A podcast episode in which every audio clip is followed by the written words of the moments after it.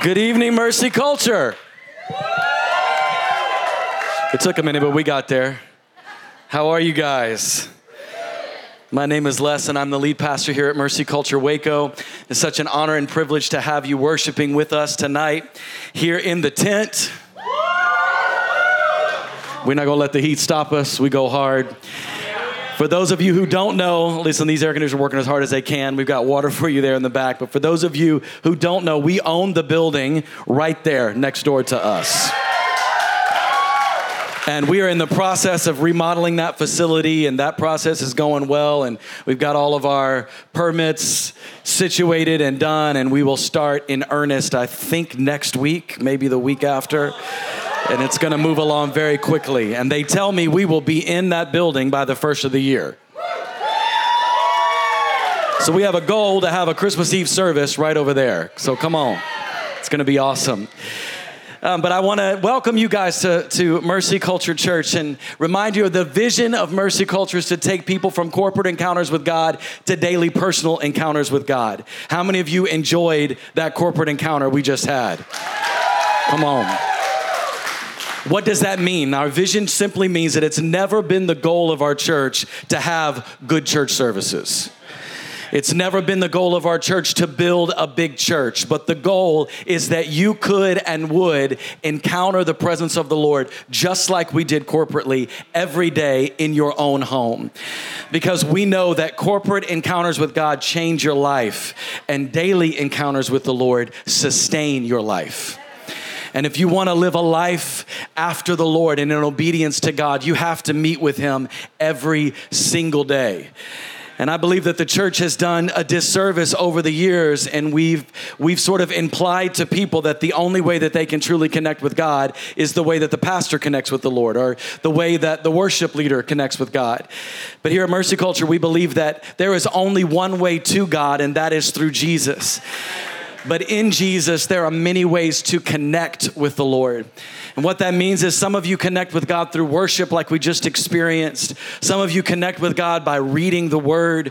Some of you connect with God through conversation. Some of you like to get out and run, or, or it's through an artistic expression, or whatever it may be. There are many ways that you can connect to the Lord. And we want to help you discover the way that you best connect with God. And the way that we do that is through a process that we call MC Connect. And MC Connect is your first step to becoming a part of Mercy Culture Church church, to serving, to joining this community. But it's not only the place that you will learn about our vision, about our unique characteristics, our leadership standards, and our values, but it's also the place that you can discover how you best connect with the God, with God. It is the way that we help to disciple people. That's the way we disciple others. And uh, we just want to encourage you. You can text the word connect to 59090. You're going to get a link sent back to you. There are videos that you can watch. And then you have a one on one connect appointment where you do a quick assessment and you can learn how you best connect with the Lord. And we will help develop for you a personalized connect with God daily personal encounter plan that you can begin to encounter the Lord just like we did here today, every single day in your life. And I promise you, it'll change your life. If you like my notes today, everything that's in front of me can be sent to you. Just text the word notes to 59090 and we'll and you can get a link back sent to you with all of my notes. Today I'm continuing our our series on the gifts of the Holy Spirit. Today we're talking about expanding spiritual territory through the gift of different kinds of tongues. Let's go to Mark chapter 1 beginning in verse 4 says John appeared baptizing in the wilderness and proclaiming a baptism of repentance for the forgiveness of sins. And all the country of Judea and all Jerusalem were going out to him and were being baptized by him in the river Jordan, confessing their sins. Now, John was clothed with camel's hair and wore a leather belt around his waist and ate locust and wild honey. And he preached, saying, After me comes he who is mightier than I, the strap of whose sandals I am not worthy to stoop down and untie. I have baptized you with water, but he, Jesus, will baptize you with the fire of the Holy Spirit. I've come to tell you tonight that the gift of different kinds of tongues expands spiritual territory. Let's pray. So, Father, we welcome you into this tent tonight. We thank you, Lord, that you are already here. Father, we recognize your presence. Lord, I thank you, Father, that nobody came to hear me, but we all came to hear you. And Lord, we just ask that you would speak because your servants are listening tonight. Father, I lay down at this altar comparison, performance, and the need to impress. God, we haven't come here to perform for anybody. I haven't come here to, to impress anybody. But Lord, let your words be spoken tonight and let our hearts receive what you have to say. In Jesus' name, somebody say, Amen. Amen. amen. And Mercy Culture Church, the prophetic word for 2022 over our church is the year of expanding territory. It is a First Chronicles 410 year. We've been declaring this over our families and over ourselves every single day. I encourage you, if you haven't done so, be praying this prayer over your family every day. It says, Jabez, Jabez called upon the God of Israel, saying, Oh, that you would bless me indeed, that you would enlarge and expand my territory. You put your hand of favor upon me, keep me from all harm and evil, that it might not bring me pain. We can ex- we've been talking about the gifts of the Holy Spirit and the way the gifts of the Spirit expand spiritual territory. And we've been in this series for a few weeks now, and we've learned about the nine gifts of the Spirit. I want to run through quickly just to a brief definition of these gifts. So, first, we have the gift of wisdom. Wisdom is the supernatural application of God's word. Knowledge, the supernatural ability to know and understand the mysteries of heaven. Faith, the ability to believe God for the impossible. Healing, the journey of wholeness of a person's mind, body, or spirit to operate in the way God intended. Miracles, or supernatural power, is the manifestation of the impossible. Prophecy, the empowerment of the Holy Spirit to edify, warn, announce, announce or reveal the future. Discerning between the spirits, the ability to know by what spirit a person is motivated, the ability to know what spirit is in operation. Tongues, the ability to pray the mysteries of God and strengthen the spirit of man through a heavenly language, and the interpretation of tongues, the supernatural ability to understand and receive revelation from a language you did not learn. Let's talk about the five W's of the gifts of the Spirit. So, first, who are they for? First, 1 Corinthians chapter 12 says they're for everyone.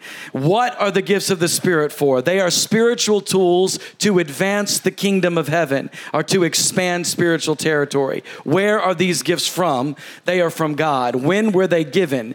These gifts were given after Jesus ascended on the day of Pentecost. And why are they important? It is the power, somebody say power. power to expand spiritual territory.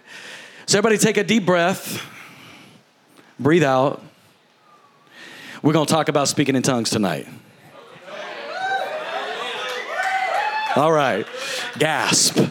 I know this is one of those gifts of the Spirit that can be controversial. And some of y'all might be squirming in your chairs a little bit, but I, I hope, I believe that the Lord has spoken me tonight, that He's going to have me to deliver some theological truth that will overcome some theological lies that we have been taught and believed.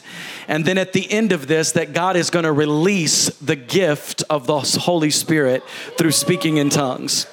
And for some of you, He's gonna give you a renewed or a brand new desire for this gift. And for others, He's going to reveal the power that this gift holds that you've had all along and you just didn't know it. So somebody asked me, Is this a Pentecostal church? That's a loaded question. There's a lot that goes into that. Anybody know who Pastor Robert Morris is? Pastor Robert Morris is one of um, our overseers here at Mercy Culture Church. And Pastor Robert, uh, uh, Gateway Church actually planted Mercy Culture three years ago in Fort Worth at our Fort Worth campus. And Pastor Robert says all the time, he says, you know, when, when the Lord started to speak to him about becoming Pentecostal and about the gifts of the Holy Spirit, he said, I don't want to be Pentecostal. He said, I'm either going to have to wear, marry a woman that wears no makeup at all or way too much. Listen, Pentecostalism has nothing to do with what you wear or how much makeup you wear or don't wear. It has nothing to do with how long or how short your hair is. It has nothing to do with whether you have a beard or you don't have a beard. Pentecostalism comes from the word Pentecost, or in, in the Hebrew, it's or in the Greek, it's Pentecoste, and it just simply means the 50th day. Pentecost is the second of the three great Jewish feasts This is the day that Jewish people celebrate when the Word of God, or the Torah, and the Ten Commandments were given to Moses on Mount Sinai. It is called Shavuot, or the Feast of Weeks, and it is a celebration of the law and of Torah. It was given on Pentecost. We find it in Exodus chapter 19 and 20. Pentecost is also in Acts chapter 2. This is where the Holy Spirit was imparted to the New Testament church. This was the birthing or the beginning of the New Testament church. Let's go to Acts chapter 2, verse 1. The Bible says that when the day of Pentecost had fully come, they were all with one accord in one place, and suddenly there came a sound from heaven as of a rushing mighty wind, and it filled the whole house where they were sitting. Then there appeared to them divided tongues as of fire, one set upon each of them, and they were all filled with the Holy Spirit, and they began to speak with other tongues as the Spirit gave them utterance. We see in the Bible in Acts chapter 1, Jesus promised that he would send the Holy Spirit in power. In Acts chapter 2, the disciples of Jesus were baptized in the Holy Spirit. And in Acts chapter 3, Peter preaches in the power of the Holy Spirit. And in that day, 3,000 people were saved and the church was birthed. Because the church of Jesus Christ was birthed through the baptism of the Holy Spirit. Now, before we begin and we begin to dive into this, I want to apologize to you first. I want to apologize to you for people that have misrepresented this gift of the Spirit. I want to apologize on behalf of the church for people that have made the gifts of the Holy Spirit weird. Let me tell you something the Holy Spirit isn't weird, people are weird. People always pick on the Holy Spirit. They talk about how the Holy Spirit's so weird and people are. Well, you ever been to a Renaissance fair? Listen, it, it, it ain't the Holy Spirit. People are weird. People dress up in furry costumes and go to conferences. People are weird. The Holy Spirit is not weird. People have taken the gifts of the Holy Spirit and they put their weirdness to it. Listen, the people that are weird with the Holy Spirit, guess what? They would be weird without the Holy Spirit. The Holy Spirit gives us the power that we need to expand heaven's territory. That's why there is so much resistance against, the gifts of the Holy Spirit. And there is specifically resistance against this gift of the Holy Spirit. I'm not going to ask you to tell us who, but raise your hand if you've ever had a spiritual leader, a pastor, a small group leader tell you that the gift of tongues is not available to you today. Most of us in this room have heard that at least one time in our lives because the gift of speaking in other tongues is a secret to spiritual growth. The most spiritual people that you know are praying in the Holy Ghost. Here at Mercy Culture Church, people receive this gift all the time. We see it happening since the church Mercy Culture was birthed three years ago in Fort Worth. And even in the few short weeks that we've been a church here in the city of Waco, we see people receiving this gift all the time. Just a few weeks ago, somebody came up to my wife at the altar and she said, Hey, uh, what are these people doing? She was like, Yo, y'all say pray in the Holy Ghost, and people start praying. What, what's happening? And she said, It's the gift of tongues, it's the gift of the Spirit. She said, I want that. And Nikki just laid hand on her and said, Lord, she's desiring this gift. Would you give it to her? And she began to pray in the Holy Spirit. People receive this gift here at Mercy Culture all the time because God is waiting to give his gifts to his people. The Bible describes this gift as the gift of speaking in various kinds of tongues. The simplified definition is just the ability to pray speak messages, mysteries of God, and strengthen the spirit of a man through a heavenly language. Let's go to 1 Corinthians chapter 12 verse 10. This is where the Bible describes this gift as various kinds of tongues. In the Amplified Version, it says this to another various kinds of unknown tongues. And the NIV just says different kinds of tongues. That word different or various is the word uh, in the Greek, and it just means race, kind, nation, offspring, a category of things distinguished by some common characteristic or quality. And the gift of speaking in other tongues is broken up into base in two broad categories a public tongue and a personal prayer language. This is where there's a lot of confusion within the body of Christ, that there are actually two categories of this gift. Let's talk about the public tongue first. A public tongue is a word from God in tongues or a spiritual coded language used to give words from God and needs understanding or interpretation. And within the category of public tongues, there are actually two types of public tongue. The first is a word spoken in a new or unknown language. We see this in Acts chapter 2 beginning in verse 5. Now, this is where the disciples of Jesus are waiting for the Holy Spirit to be sent to them. They have seen Jesus ascend to heaven, and he told them, Don't be afraid, fear not. Don't worry. Don't be sad because I'm going to be with my Father, but I'm going to leave for you the Holy Spirit, the Comforter. He told them, I'm going to leave the same power that is within me for you. It's going to be accessible to all of you. So his disciples gathered together in one room. They began to seek the Lord and ask for this Holy Spirit. And we see it says, Now they're dwelling in Jerusalem, Jews, devout men from every nation under heaven. And at this sound, the multitude came together and they were bewildered. This is that part in the scripture that says there was a sound like a mighty rush, rushing wind.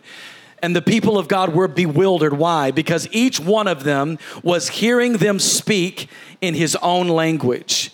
And they were amazed and astonished, saying, Are not all these who are speaking Galileans? And how is it that we hear each one of us hear it in our own native language. In verse 11 says, Both Jews and proselytes, Cretans and Arabians, we hear them telling in our own tongues the mighty works of God. So imagine you are in a room filled with people that, that speak a lot of different languages.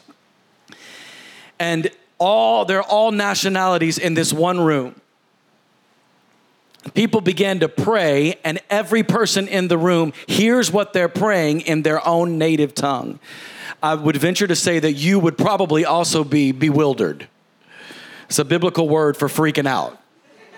Like, what is going on? And what happened was the Lord began to interpret their personal prayer language. And people began to hear as they were praying in tongues in their own language. I've actually experienced this myself. I was ministering in the nation of India. And when I was there, there was a woman who was pastoring a church, which is already highly unusual in the nation of India to have a female pastor. And she actually began to pastor because Jesus came to her in a vision and spoke to her and preached the gospel to her. And she lived in the jungles of India, never heard the gospel of Jesus. He spoke to her and she began to just tell people what Jesus said. And hundreds of people in her village started getting saved and the elders, the Hindu elders of her village, gathered together a mob of 200 men. And they got, uh, they got steel and lead pipes, and they gathered together in a mob as she was preaching. And they marched on the stage and they started beating her, 200 people, with lead pipes. And she tells this story. She was telling me through an interpreter that she crouched down and they were beating her, 200 people with lead pipes. And she said it felt like tennis balls were barely touching her body. She said she realized I'm not bruised, I'm not bleeding, this doesn't hurt. So she just stood up. And when she did, the Hindu elders were bewildered. and they just fell down on the ground and they started to worship her. They thought she was a god. And she said, No, I'm not a God, but let me tell you about Jesus. And all 200 of those elders got saved. And now she has a church of 2,000 people in the middle of the jungles of India. And I was ministering in her church. It's one of the most powerful expressions of the presence of God I've ever felt. And she was slain in the spirit. What does that mean? It just means that the presence of God was so powerful she could no longer stand. And she fell out. Somebody said, I don't believe in that. Okay. Well, she, it happened to her. And she fell out and she was laying on her back, kicking her arms and legs. And she said, Oh, nation of Israel. She began to prophesy over the nation of Israel in perfect English. And I looked at the bishop who was over a couple of hundred churches in India I was traveling with. They called him Rajubai. I said, Rajubai, does she speak English? He looked at me like, an, like I was an idiot. Who is this crazy white boy? He said, We are in the jungle. Do you think she learned English in the jungle? And I said, Well, she's prophesying over, over Israel in perfect English. And he said, This is in the Bible. You do not believe the Bible? I felt about that big at that moment. The tone of his voice was, Why did I let you preach in this church and you don't even believe in the Bible? Because they are believing for the supernatural. Do you know why? Because no one told them that they couldn't. But we in the Western church have become so comfortable in our professional Christianity that we have rejected the gifts of the Spirit because it is something that we simply don't understand. But God wants to use the gifts of the Holy Spirit to expand His kingdom and territory and to go beyond what you and I could ever comprehend. And the second, the second category of public tongues is a prophetic word given in tongues that requires an interpretation for understanding. In pre-service prayer today, we experienced that. Laura Lynn was leading us in pre-service prayer. By the way, we pray at 5 p.m. before service. You're welcome to join us if you want to. And she was, we have church, let me tell you she was leading us in pre service prayer and she began to pray in the Holy Spirit. It just came up in my spirit. She's prophesying. And the Lord began to give me the words in English, what she was praying in the Holy Spirit. And we find this in 1 Corinthians chapter 14, verse 26. And Paul is saying, when they, sh- what, uh, what then shall we say, brothers? When you come together, everyone has a psalm or a teaching, a revelation, a tongue, or an interpretation. All of these m- must be done to build up the church. Verse 27 7 says, And if anyone speaks in a tongue, two or at most three should speak in turn, and some must interpret. But if there is no interpreter, he should remain silent in the church and speak only to himself and God. What is Paul doing? Paul is bringing order to a disorderly church of Corinth. We will dive into the order that Paul is bringing here in a moment, but Paul is talking about the category of public tongue that requires an interpretation. It is a time that God may use an individual to pray in their heavenly language to deliver a word that they or someone else may interpret in the native language. The second category of tongues is a private tongue or a personal prayer language. This is what we mean when we say pray in the Holy Spirit. I want to give you a warning tonight. Don't compare your tongue to anybody else's. When you pray in the Holy Spirit, your prayer language is a language just like any other. You will grow and learn and expand in that language. Be careful not to compare your prayer language to anybody else's. I'm reminded when I was seven years old is the time that I was first baptized in the Holy Spirit. I actually don't have a, a, salvation memory until I was older in life. I veered away from the Lord because of hurt and pain, and I'll share that testimony some other time. But when I was a kid, I don't remember that salvation experience, but I remember when I received the baptism of the Holy Spirit. And I went away to youth camp, and uh, you think it's hot in here. Go to Texas Church of God State Youth Camp. Let me tell you something. In 19 something, and and it was time the altar, and I went down to the altar and they were praying for me, and we were travailing, and I began to just, my, my lips started moving. I began to pray in the Holy Spirit. I remember going to the gym afterwards for a little afterglow, and I was just overwhelmed with the presence of God. And I used what's called a payphone. Some of you have no idea what I'm talking about, but it was actually a phone connected to a wall. You had to put money into it. And I called my parents and I said, Mom, Dad, I got the Holy Ghost tonight. The next night, it, I went back to that gym. I picked up that payphone. I called him a second night. I said, I got it again tonight because I was learning and growing in the gifts of the Holy Spirit. 1 Corinthians chapter 14 verse 2 it says for he who speaks in a tongue does not speak to men but speaks to God. Indeed no one understands him. He utters the mysteries in the spirit. What are the mysteries? That means the secrets of heaven. I don't know about you, but I want to be able to pray the secrets of heaven. I want to be able to pray the mysteries of God.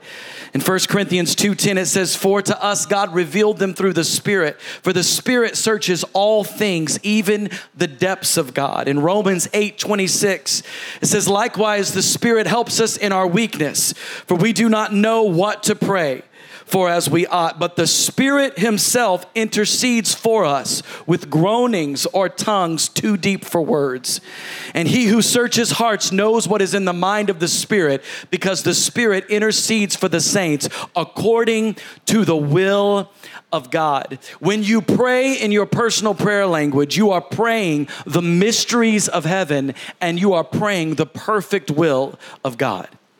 Is it any wonder that the enemy would try with all that he has to prevent you and I from walking in this gift of the Holy Spirit? He doesn't want us praying the mysteries of heaven. He doesn't want us praying the perfect will of the Father because the gift of tongues expands spiritual territory. Because when we pray in the Holy Ghost, people encounter God. Now, why do I love praying in the Holy Spirit? Praying in the Holy Spirit has been something that has been inside of me and been part of my spiritual journey all of my life. I've been praying in the Holy Spirit and, and praying in this prayer language is part of the culture of our home. It's part of the culture of our church. If you go to our offices in Fort Worth, you see on people's doors, down the hallways, little signs just says pray in the Holy Ghost. Some people print it out on their computer, some people got it on their desk. It's just a reminder pray in the Holy Ghost. Why? Does it mean when you come into the office people just screaming in tongues walking around? No, it's, it's, it ain't like that. But what, you what you see is people utilizing the gift of tongues to pray the mysteries of God. And we love praying in the Holy Spirit. Number one reason is because I hear God speak to me when I speak and pray in the Holy Spirit. You know, sometimes when we're having a personal encounter, it's not always easy to have a daily encounter with the Lord.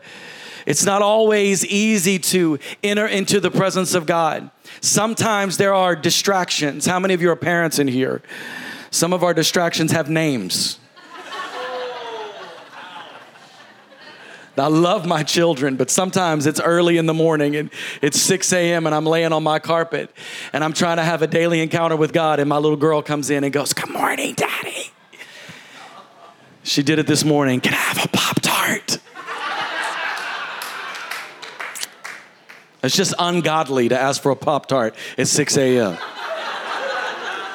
I said, Lord, I get up at 5:30 for my daily encounter. I can't get up earlier than that.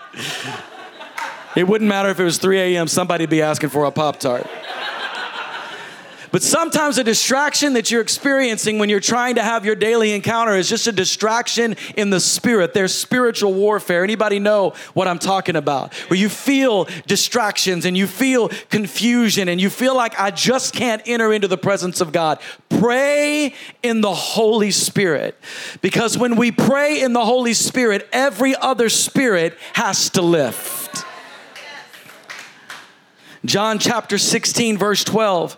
It says, I still have many things to say to you, but you cannot bear them now. But when the Spirit of truth or the Holy Spirit comes, he will guide you into all the truth, for he will not speak on his own authority, but whatever he hears, he will speak and he will declare to you the things that are to come.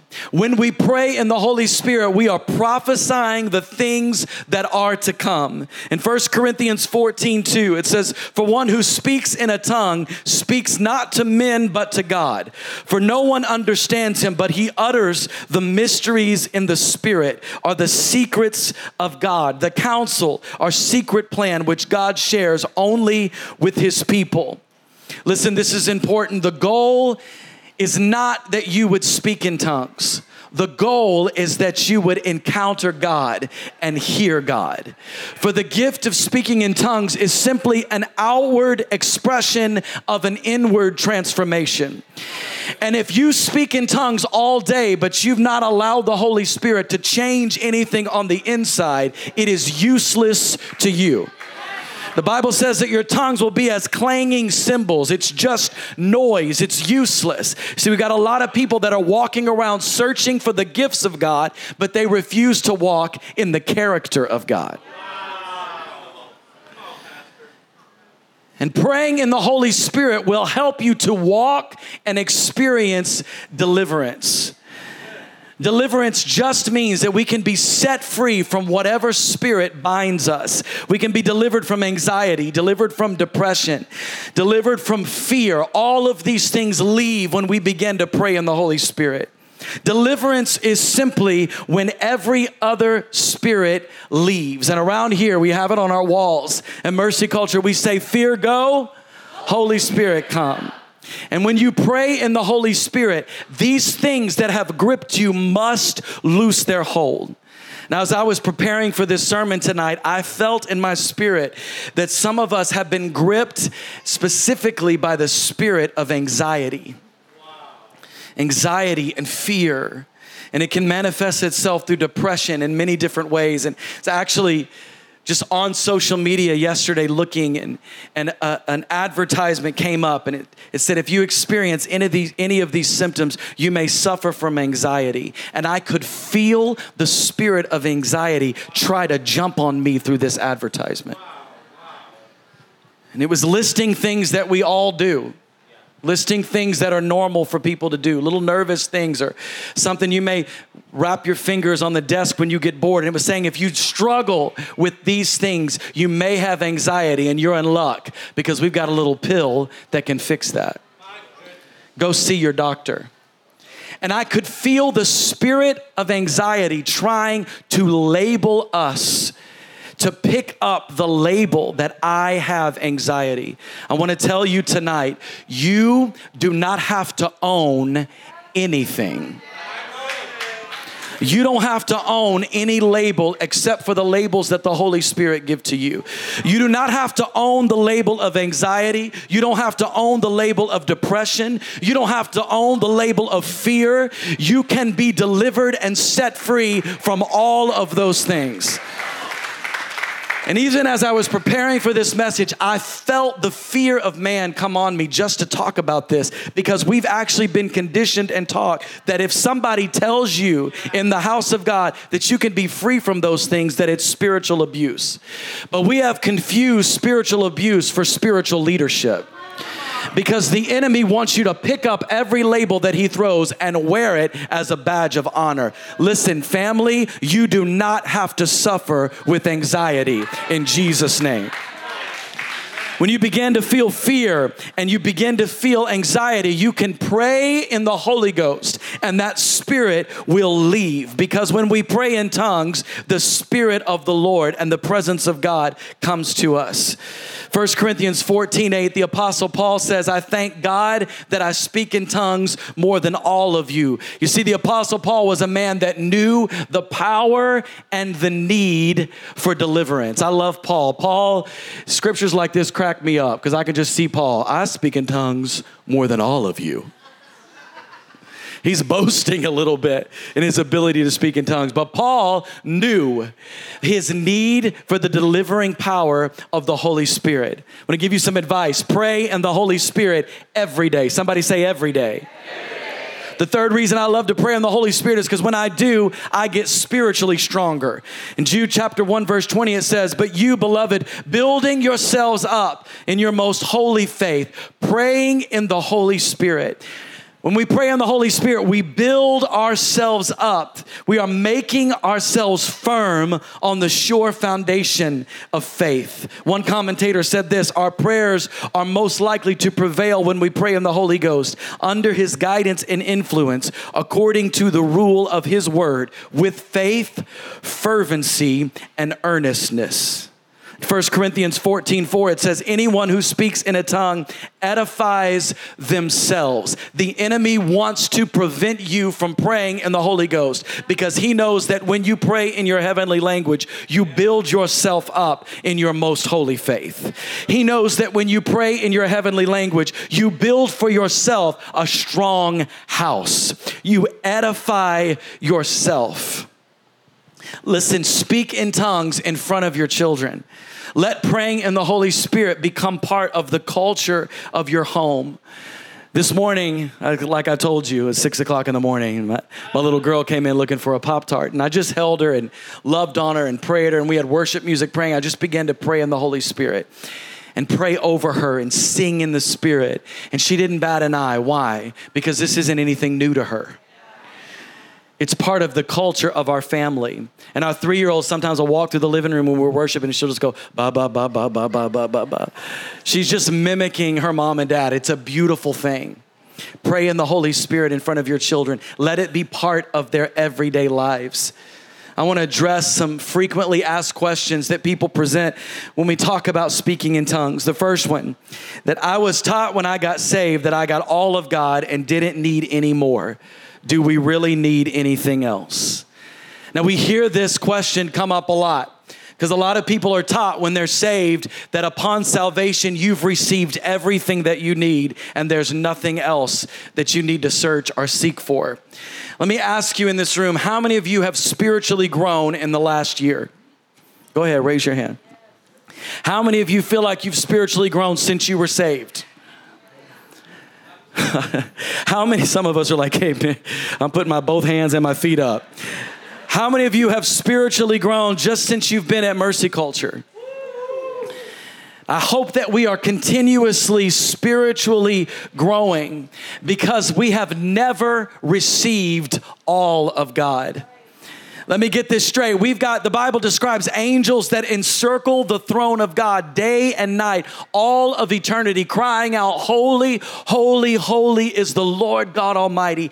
Every time they circle that throne, they see a new facet, a new side, a new face of God the Father, and they cry out from their spirit, Holy is the Lord God Almighty. But we believe that we received all of God at salvation, and there's nothing left for us us to get. Acts chapter 19, verse 1 says that while Apollos was at Corinth, Paul passed through the interior and came to Ephesus. There he found some disciples, say disciples. And he asked them, Did you not receive the Holy Spirit when you became what? Believers. And they answered, No, we've not even heard that there is a Holy Spirit. Now, Paul is traveling and he runs into what the Bible describes as disciples and believers.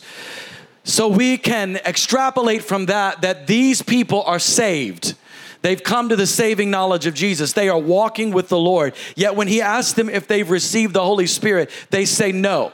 So if you can if you receive all of God at salvation, then why had they not received the baptism of the Holy Spirit at their salvation?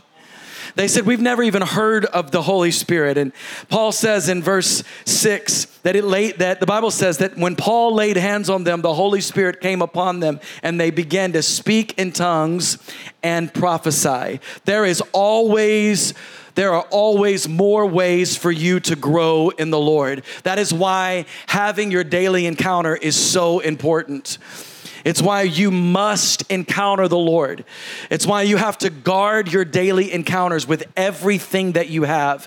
Don't let anything or anybody steal the opportunity to encounter God every day because every time we encounter the Lord, we receive a new aspect and part of God. Number two, can everyone speak in tongues? The easy answer to that is yes. Everyone can be baptized in the Holy Spirit and have a prayer language or speak in tongues. Ephesians chapter 5 verse 18. It says, "And do not get drunk with wine, for that is debauchery, but what? Be filled with the Spirit." Listen, just because you haven't received the baptism yet doesn't mean that you can't. In 1 Corinthians chapter 14, 5, it says, I wish that all, say all, all of you could speak in tongues. In Matthew 21 22, says that whatever you ask in prayer, you will receive if you have faith. In Matthew 7 11, it says, So if you sinful people know how to give good gifts to your children, how much more will your heavenly Father give good gifts to those who ask him? Jesus is, when he talks about good gifts here, he is talking about the gifts of the Holy Spirit. Ask for the whole, for the gift of speaking in tongues every single day. If you've yet to receive this gift, be persistent in your requests to receive it. Number three, the third frequently asked question is Don't I need an interpreter to speak in tongues? The answer to that is only for a public word in tongues that is meant for the entire congregation. Let's go back to 1 Corinthians chapter 14, beginning in verse 26. It says, What then shall we say, brothers, when you come together? Everyone has a psalm or a teaching, a revelation, a tongue, or an, inter- or an interpretation. And all these must be done to build up the church. If anyone speaks in a tongue, two or three at most should speak in turn, and someone must interpret. Verse 28. But if there is no interpreter, he should remain silent in the church and speak only to himself and God. This is talking about someone delivering a word in a tongue that is needed to be interpreted afterwards. This is a prophetic word. This is a rare gift that we need in the house of God. But people often confuse a public word of prophecy that needs an interpretation for a personal prayer language in a public setting. So there is a public word of prophecy that Paul is talking about here. Paul was dealing with the church of Corinth, which was an out of control church. It was a church that had no order. It was a church that people were just the equivalent would be that they were just running up on the stage and grabbing microphones and jumping on instruments and speaking out and yelling and disrupting the service and operating outside of the order of the Holy Spirit. And they were delivering words in tongues out loud in public in front of everyone without receiving an interpretation. And Paul was bringing order to it. We see in Acts chapter 2 the scripture that we read earlier, as they began to speak in tongues, God interpreted those tongues. In Acts chapter 10 and 19, there was no interpretation. Why? Because they weren't public words that needed an interpretation. In 1 Corinthians 14, 6, we say, Now, brothers, if I come to you speaking in tongues, how will it benefit you unless, say, unless I bring you some revelation or knowledge or prophecy or teaching. You see, Paul was saying, don't just come into a room and pray or speak in tongues. You must also accompany that with revelation or knowledge or prophecy or teaching. The context of First Corinthians as I said, it's the Apostle Paul bringing order to a zealous and out of control church. You see, the church in Corinth was the birthplace of church hurt. You think your old church was dysfunctional? You ain't seen nothing yet. Corinth was a dysfunctional, out of control church. And Paul was there to bring order. But just like Paul's discussion of women in ministry, we cannot overcorrect. We can't give in to the temptation to overcorrect after Paul's correction. The key is order. Somebody say order. The key is that Paul was bringing an order to the house of God, just like in mercy culture. Here, we, we are a prophetic house. We believe that God has given to us the gift of prophecy, and we want you to operate, and you are empowered to operate in that gift. We want to see people receiving words in the parking lot and, and receiving words walking up into their tent and maybe sitting in their seat and people respectfully and within order submitting those words to others. It's about bringing order. So, what does that mean? It means that if me or my wife or another person is getting ready to go up on the platform and minister, you don't come and snatch and grab us and give us a word. That's out of order. Ah, oh, it got quiet in this spirit filled church.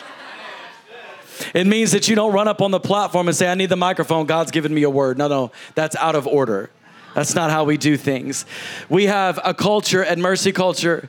It is our practice to submit words in writing. So if you got a word for this house, we ask that you email us at waco at mercyculture.com. And it's just a way that we can we can steward those prophetic words. We have them in writing. We can pray over them. We can go back and look at them. And it is a way that we do things decent and in order. Number four, how do I know what I'm saying? This is one of the biggest questions that I get when people talk about this gift of speaking in tongues. Well, how do I know what I'm saying? You don't. You don't know what you're saying. 1 Corinthians 14, 2 says, For he speaks, he who speaks in a tongue does not speak to men, but to God. Indeed, no one, say no one, understands him, for he utters mysteries in the spirit. He utters the secrets of God. God uses the gift of tongues to restore language back to a place of purity.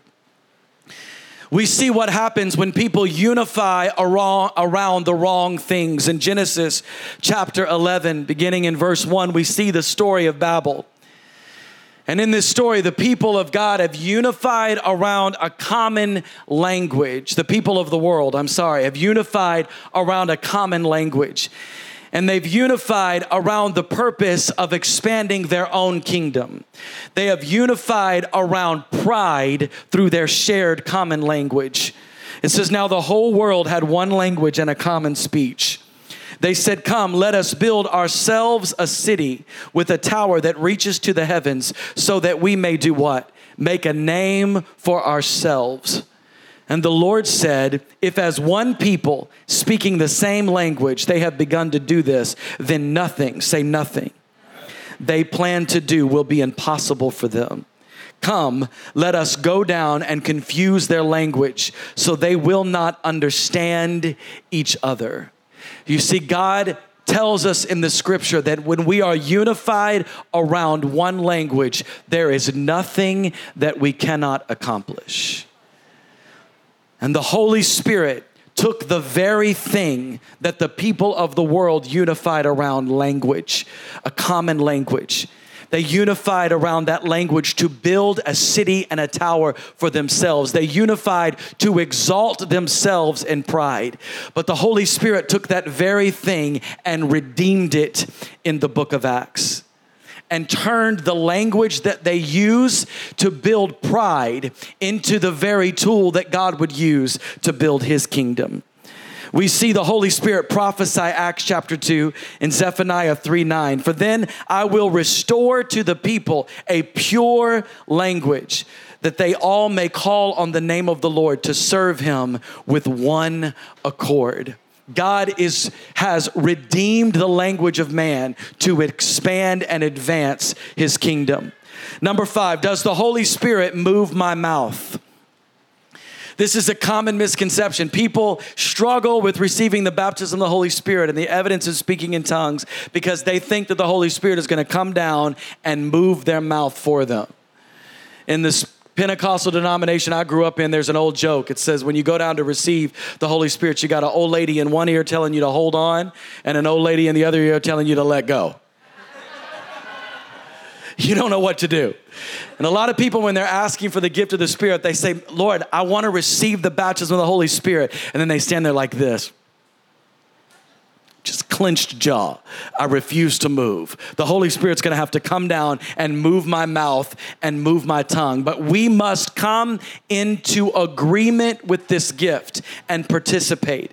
Just like Peter had to step out of the boat when Jesus called him to walk out on the water, he had to activate the faith in the Word of God with a step onto the water.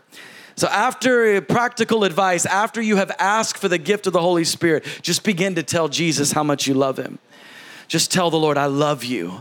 I worship you. You're worthy. Just open your mouth and start to participate in the request that you've given to the Lord because total surrender to God brings total fellowship.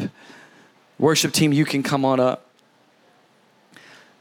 There's a warning here. Whenever you receive the gift of tongues and you begin to pray in the Holy Spirit, the enemy will lie to you and tell you that you're making up the words that you're saying. Just continue to yield to the Holy Spirit and silence the voice of the enemy. Let's go back to our story in Mark chapter 1.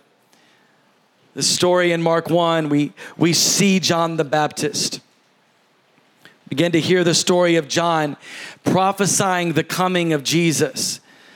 John says that he baptizes Jesus in water, but Jesus is coming to baptize us in the, in the fire of the Holy Spirit. See, John the Baptist was a prophet.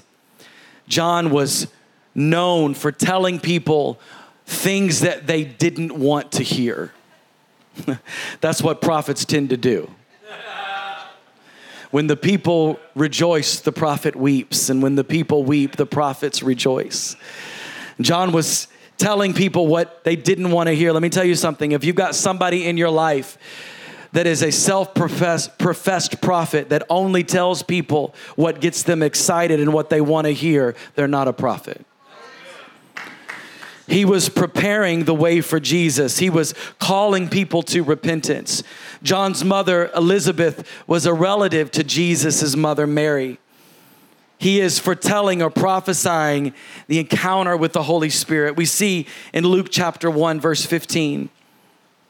The Holy Spirit is saying to Elizabeth, For he will be great before the Lord, and he must not drink wine or strong drink, and he will be filled with the Holy Spirit even from his mother's womb. Sort of obliterates the argument, my body, my choice, doesn't it? I said it sort of obliterates the argument, my body, my choice, doesn't it? The Bible says that even from his mother's womb, he would baptize him in the Holy Spirit. Just want to take just a quick moment to say if your heart is conflicted today with the overturning of Roe v. Wade, you need to ask for the heart of the Father. Because the heart of the Father is never conflicted when the most innocent among us are saved.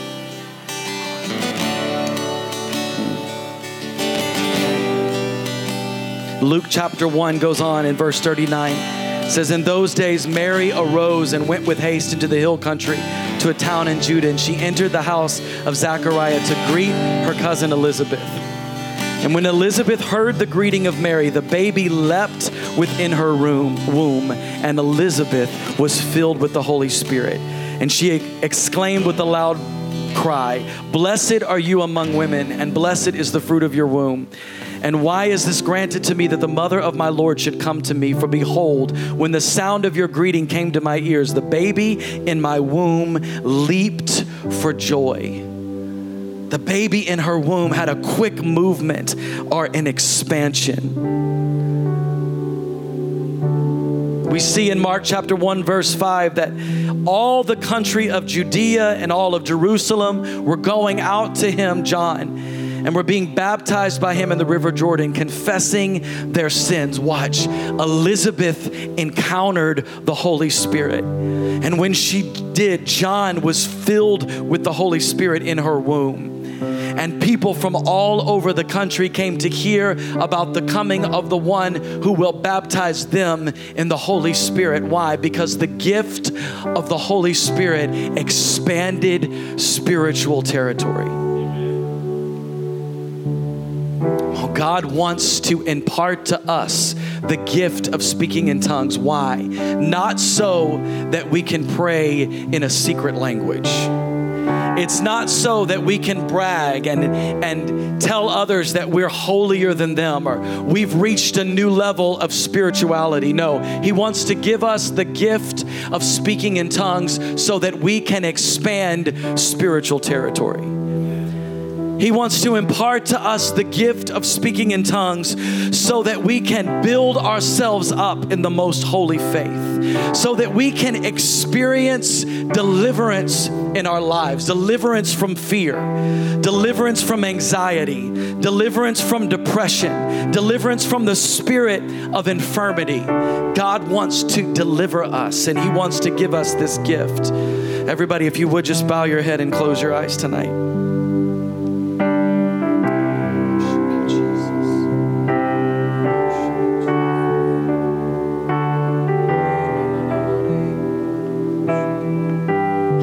have the gift of, the gift of speaking in tongues, if you would just begin to pray in your heavenly language.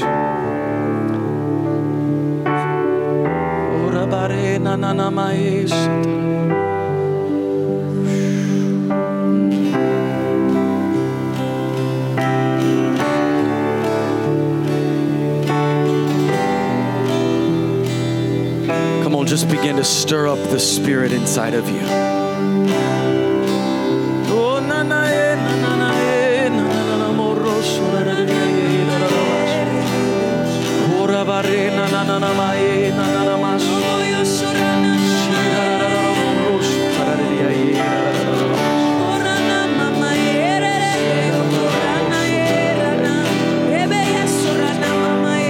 Come on, I fear, I feel anxiety breaking off of people as you pray in the Holy Spirit.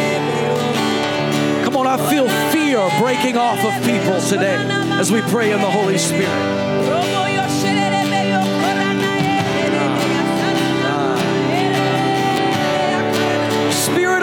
living God, drive out every fear and anxiety and depression off of your people right now in the name of Jesus. We pray. Anxiety, you will no longer grip the sons and daughters of God. In Jesus' name. Oh, na,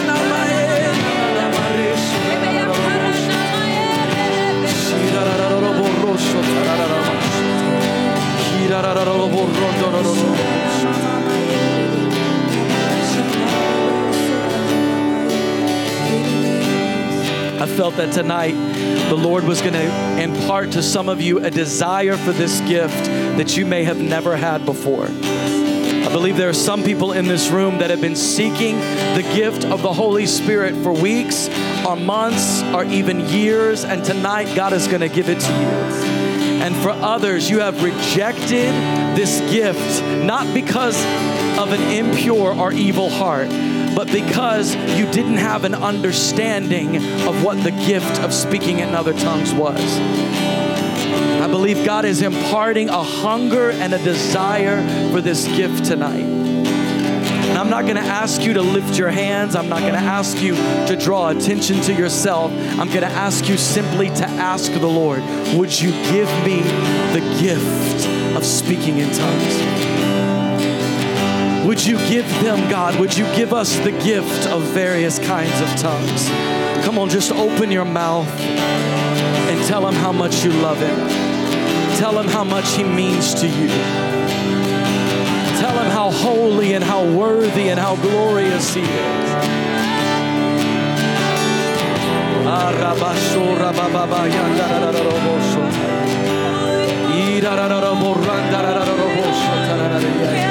Father, just rain down the gifts of the Spirit tonight.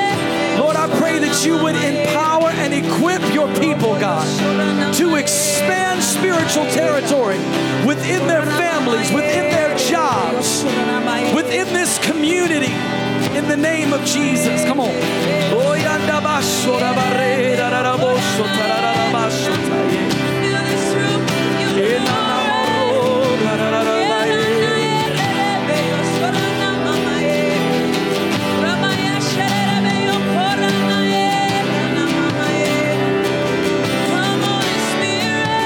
Pressing, keep pressing, keep pressing.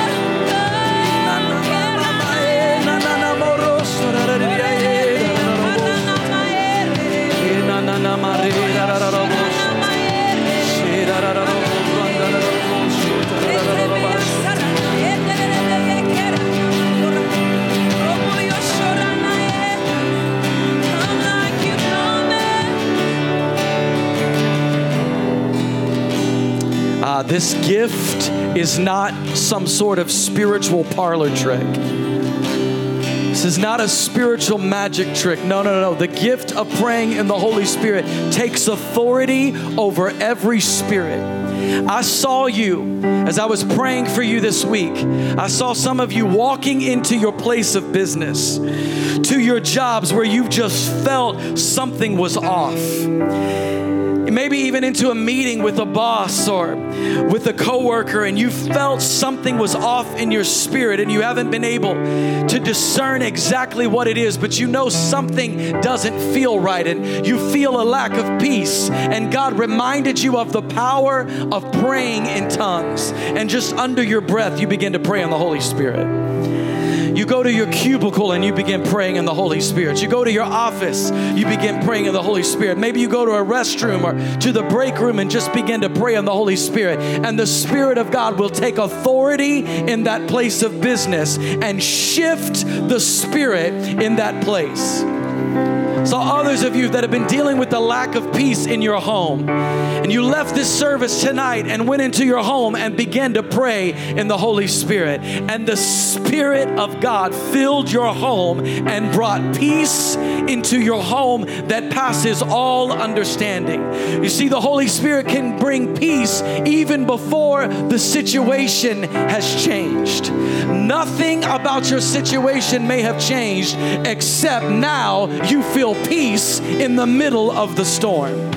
I saw others of you that are facing difficult decisions and you don't know what to do and you don't know how to progress and you don't know how to move forward. And you began to pray in the Holy Spirit and God imparted unto you clarity and wisdom and understanding and knowledge to make the right decisions and to follow the will and the purpose of God. Gift of speaking in tongues will revolutionize and change your life. So, God, give your people this gift tonight. Come on, just lift your hands. Family, let's press through. The gift of the Holy Spirit will not only change your life, it will change the city of Waco. What can God do the congregation of believers that refuse to give in to the spirit of the age, that refuse to give in to the spirit that they feel in their city, in their neighborhood, in their home, in their government, in their offices, but they pray in the Holy Ghost, the mysteries of heaven, and take authority over every spirit that would rise up against the Spirit of God. Come on, family, begin to cry out.